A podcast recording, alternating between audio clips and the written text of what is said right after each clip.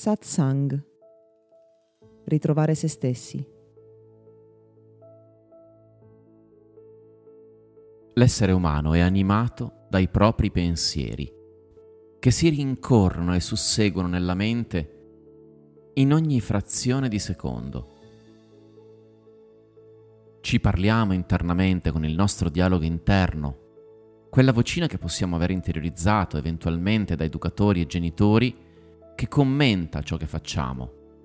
Oppure pensiamo per immagini o filmati, prevedendo il futuro o richiamando in noi il ricordo del passato. Nella maggior parte dei casi non siamo coscienti dei nostri pensieri perché la nostra attenzione è rivolta all'esterno e i nostri sensi ci permettono di restare in contatto con l'ambiente in cui viviamo mentre reagiamo internamente in maniera inconscia e automatica a tutto ciò che percepiamo, perché mentre il mondo innesca in noi pensieri, i pensieri fanno sorgere sensazioni.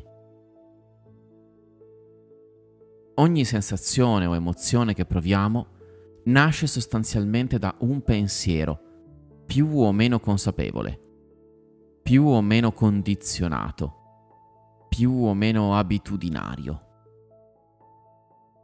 La maggior parte delle emozioni che proviamo a causa dei nostri processi di pensiero sono sotto la nostra soglia di consapevolezza.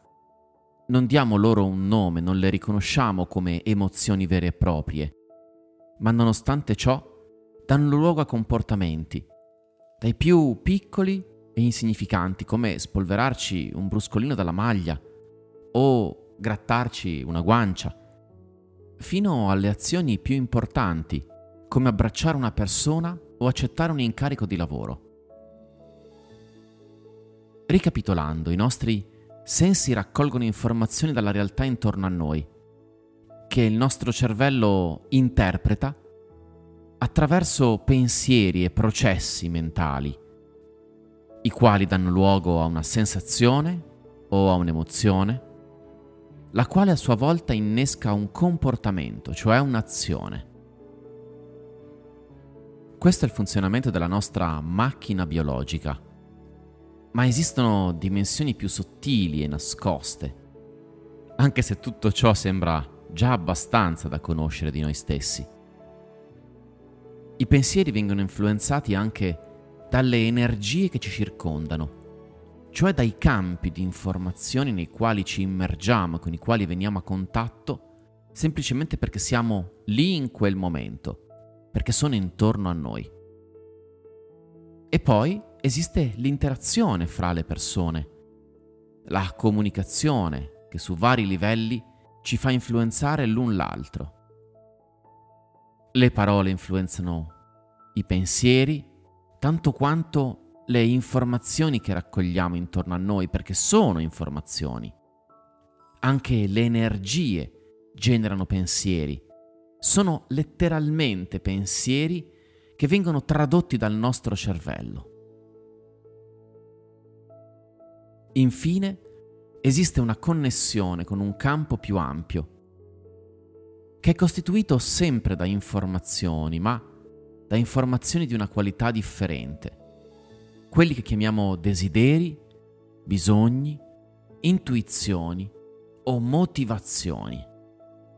Tutto questo al di là di un processo fisico e biologico che ci mette in relazione con gli altri e con il mondo, è un canale privilegiato di comunicazione con noi stessi, con il nostro spirito se vuoi o la nostra anima. Qualunque nome tu gli dia, si tratta di una fonte che ci guida e dalla quale, al di là di tutti gli stimoli che sono intorno a noi, dobbiamo imparare ad attingere il più possibile. In un percorso di consapevolezza dovremmo imparare ad ascoltare la nostra parte più profonda, ma anche a guidare la nostra macchina biologica, perché ogni cambiamento desiderato possiamo effettuarlo intervenendo sulla mente, sulla nostra attenzione, su come interpretiamo le informazioni che ci arrivano dal mondo, oppure sulle sensazioni, piuttosto che sulle azioni concrete. Più è profondo il livello sul quale vai a lavorare, più è duraturo il cambiamento e più è potente il risultato. Se al di là delle strutture e sovrastrutture della macchina biologica impari ad ascoltare la parte più alta e profonda di te, troverai un'armonia diversa. Lì ci sono tutte le risposte. Questo podcast è offerto da Accademia di Meditazione e Sviluppo Personale Gotham www.accademiadimeditazione.it